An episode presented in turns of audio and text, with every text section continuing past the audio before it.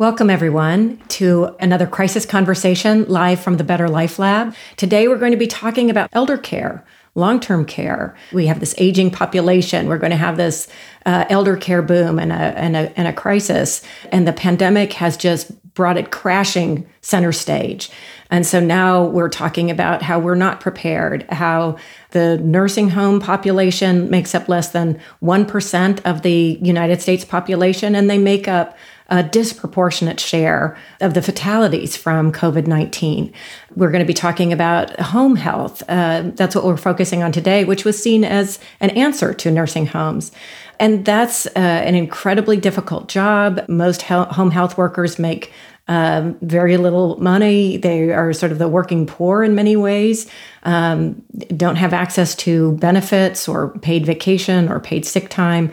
And yet, we've what we're focusing on today is that it's very different in one place, and that's Washington State.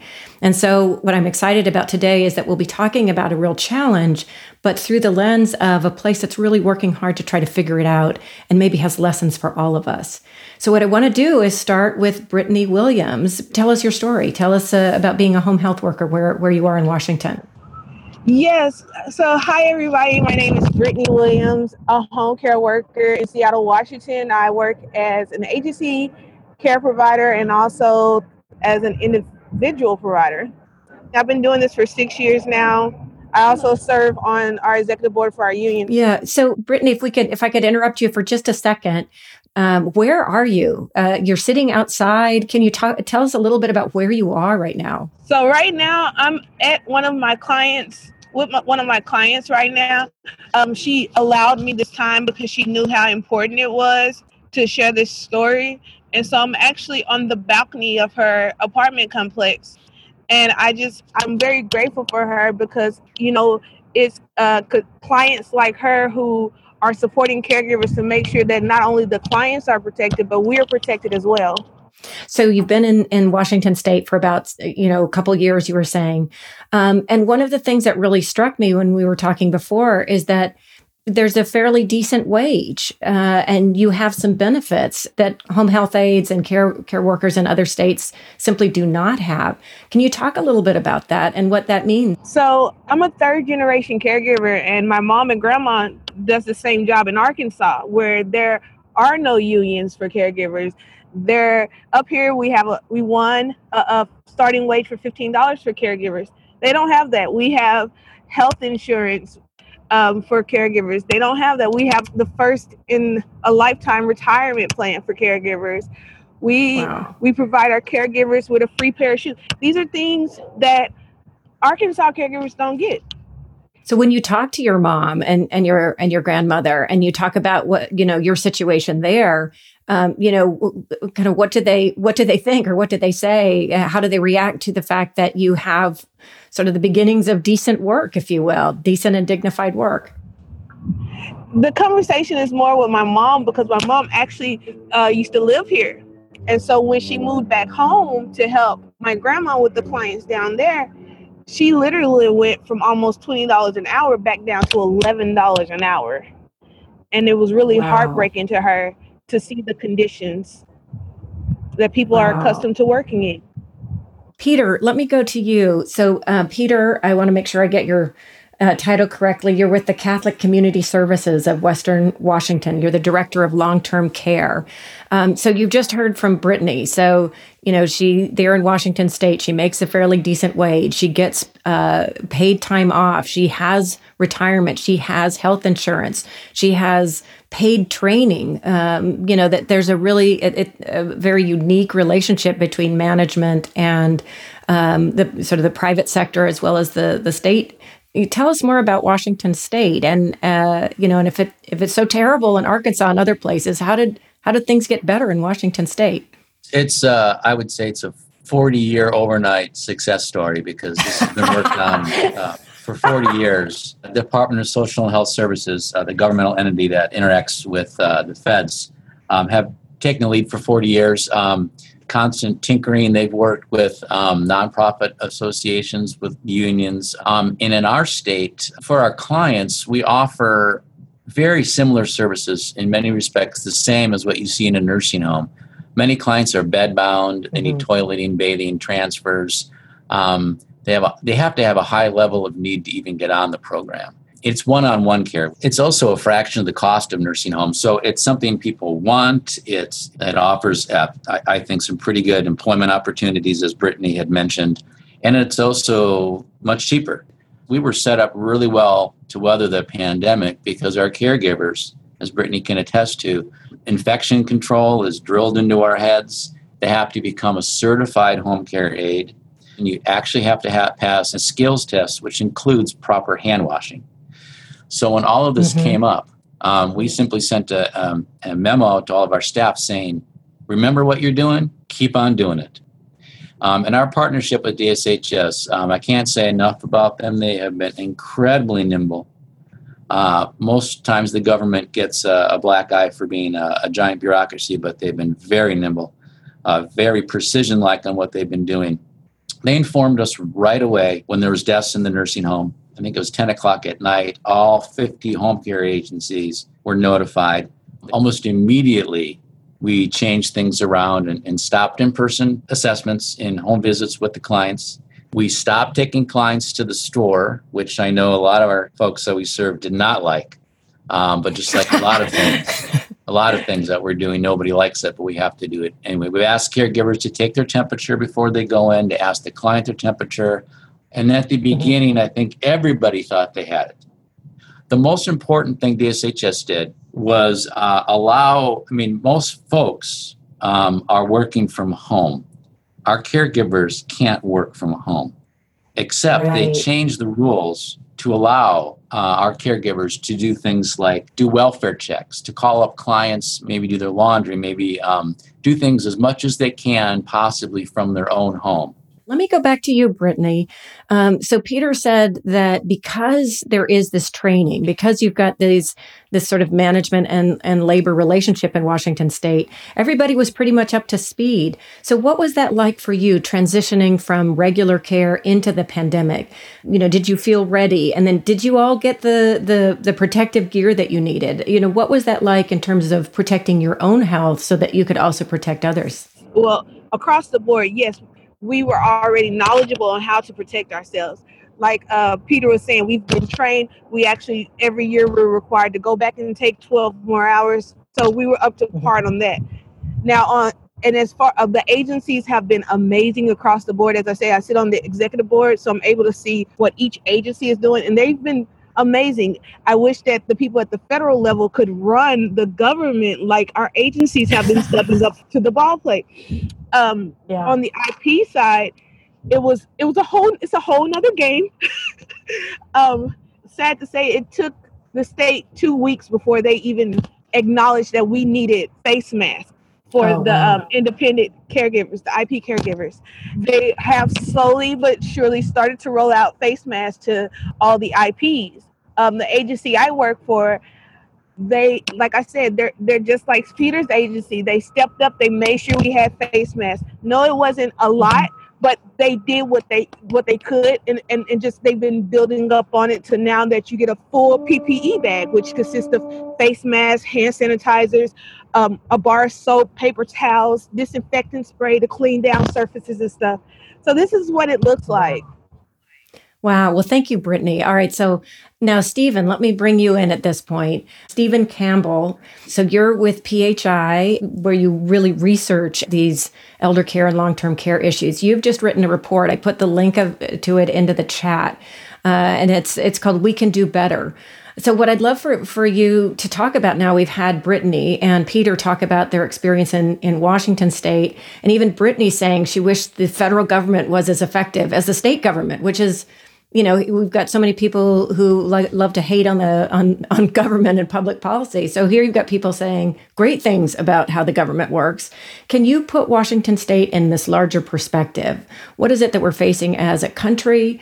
Uh, how are we facing it or not? And and kind of where does washington state and what they're doing where where do they stand? In so many ways washington state is a national leader in job quality. That's thanks uh, in part, uh, as Peter mentioned, to strong leadership in the state government, and also, as, as Brittany cited there, strong leadership among caregivers uh, in the union, working together with employers in the state uh, to really build these decent, high quality jobs with effective training and higher wages. Nationally, these things are so lacking. The system is mm-hmm. largely dependent on Medicaid, which, unlike Medicare and Social Security, has to compete with all of these other budget priorities in state legislatures every year. These programs are viewed as, as serving uh, people who are living in poverty and people with disabilities who are largely undervalued societally.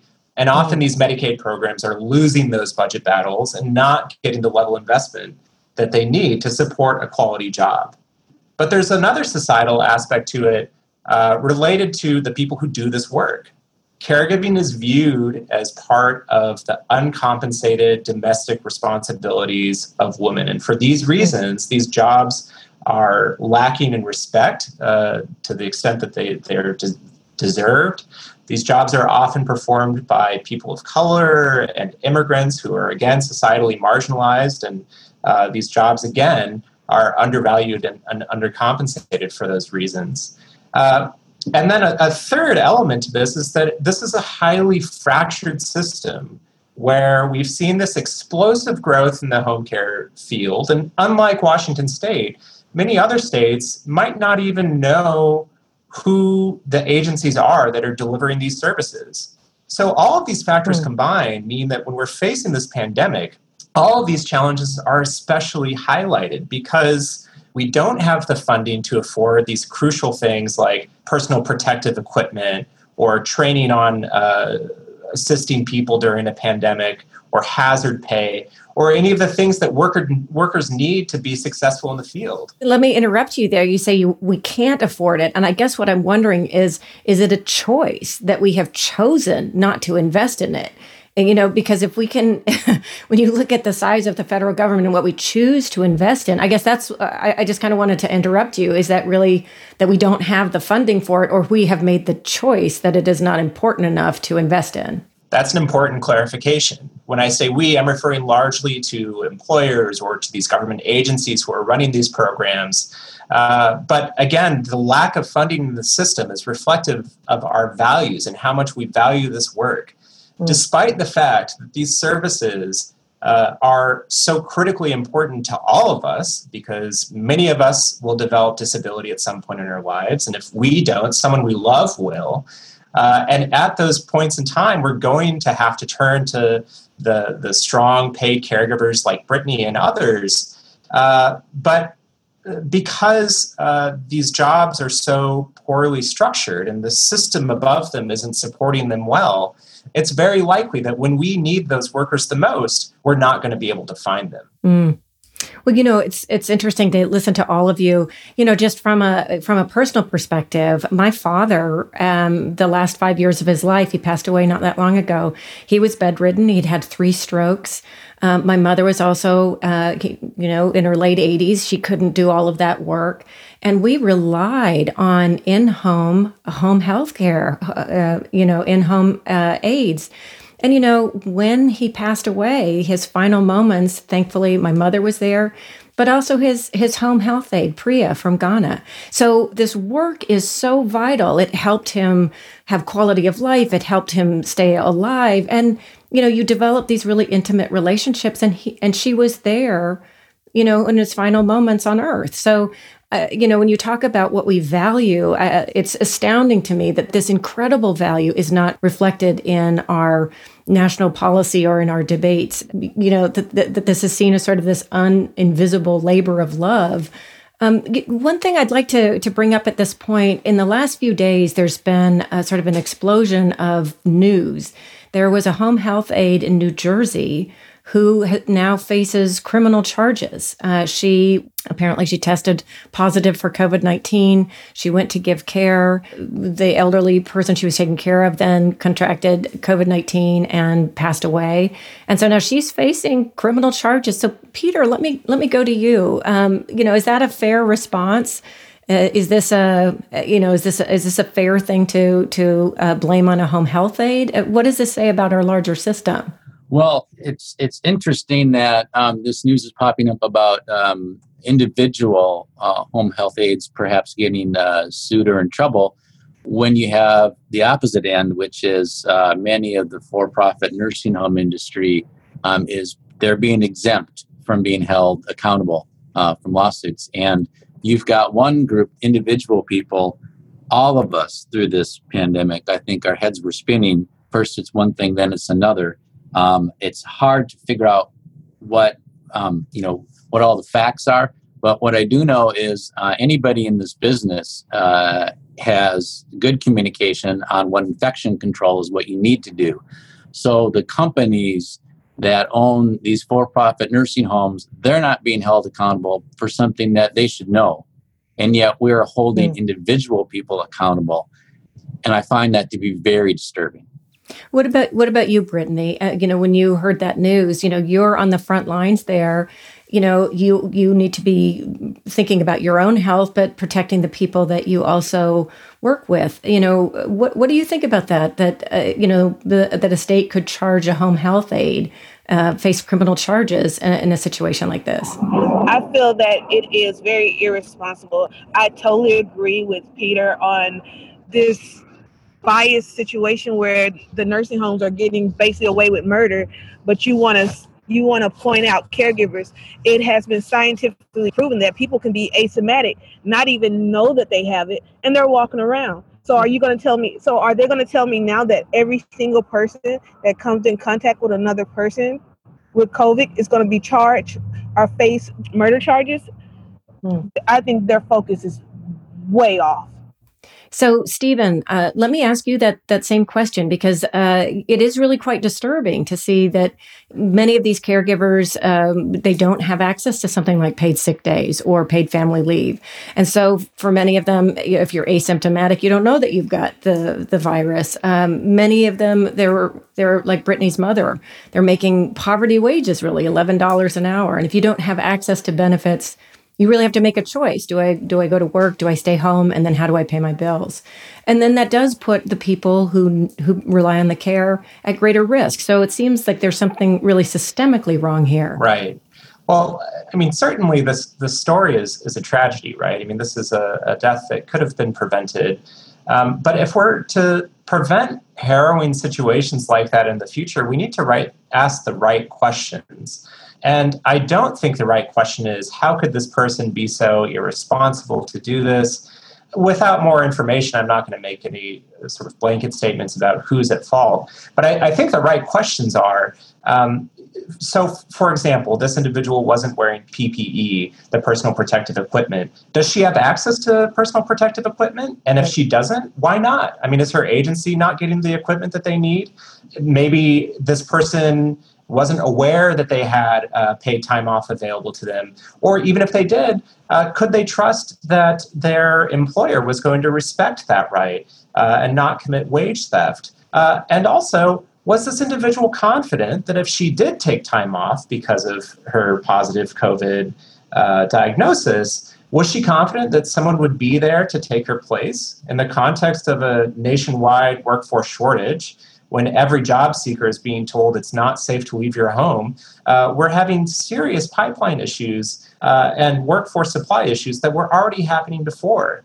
This mm-hmm. uh, sort of narrative around uh, home care workers and direct care workers as villains in the field, as uh, sort of widespread committers of, of, fraud and abuse is just not reflective of, of the truth. The predominance of workers in this field are folks like Brittany who are really uh, in this pandemic laying their lives on the line uh, on behalf of their clients and their loved ones, and they may not have a choice around taking time off because of their own economic instability. Mm-hmm. So there's just so much broader context around these sorts of tragedies that are happening in the field. And if we don't ask those questions around what can we do better, uh, we're not going to make the meaningful changes needed to support both uh, consumers like the person who passed away and workers like the, the person who inadvertently uh, was a conduit for the virus. Brittany, let me go back to you. You talked to your your mother and your grandmother in Arkansas, so you know what the experience of home health workers are in other places. What would you hope that we'll learn out of this pandemic? I really I I appreciate Stephen and everything he's saying, and I also want to make this note so that people will understand caregiving is a job that we have to be there. But if we don't have legitimate reason for not being there, we can actually be charged with neglect with our clients. Mm-hmm. This is a job that you cannot leave your clients uncovered. Mm-hmm. So that is one big thing that I feel like should have been put in that news report. Um, the other thing is, it is amazing to live in the state of Washington, but at the same time, we got to be better with the process. We have to be more expedient with the process because with one caregiver, I won't say her name, when the PPE finally got to her, it was actually too late. Her and her son had already contracted it. Oh, wow you know, they have to go through the process. Um, they're in our prayers and everything. But the thing is, we have to we have to stop just assuming stuff. And and like Stephen said, we have to look at the broader picture. Caregivers are just as important as the frontline workers. You know, the frontline workers are the ones saving life. Caregivers are the ones maintaining life. Mm, that's a beautiful way to put it yeah, and as we're maintaining life, it's not fair just to protect the ones saving it. You have to protect the ones maintaining it because we have to go to the stores, we have to go to the pharmacies, the laundromats. We have to go interact with all these places that our clients can no longer go. And you don't know who you're coming in contact with, Brigid. It can be very scary. And you have so many, like it was said earlier, 80% of our caregivers are, are female. A large chunk of them are people of color. A lot of them are like my grandmother, are in that age group that is more susceptible to getting this disease. And so yeah. we have to just bring a more wider focus that we are the maintainers of life. If you want to know what a caregiver is, that's it in a nutshell. We are the maintainers of life. Well, I love that. That is a, probably the best place to end this conversation is that we need to be thinking and valuing not only those who save lives, but those like Brittany who maintain lives and those like we had Marilyn Washington last week, who's also a home health aide uh, in, in Texas who doesn't have paid sick days. Um, and that the, what you're doing is incredibly valuable and important work. So I'd like to thank all of the panelists for being uh, on the part of this conversation today. Thank you so much, Brittany, Stephen, and Peter. I'd like to also uh, thank my great Better Life Lab team, New America, New America Events, and my producer, David Schulman. We hope you'll join us again next week. We're going to be looking at the Emergency Paid Family and Medical Leave Act that Congress passed and looking at there are some some people who have it and it's really helping their lives and there are people who do not. We'll be exploring that kind of have and have not uh, tension next week. So we hope you'll join us again. Stay healthy and safe. Wash your hands and we'll see you next week.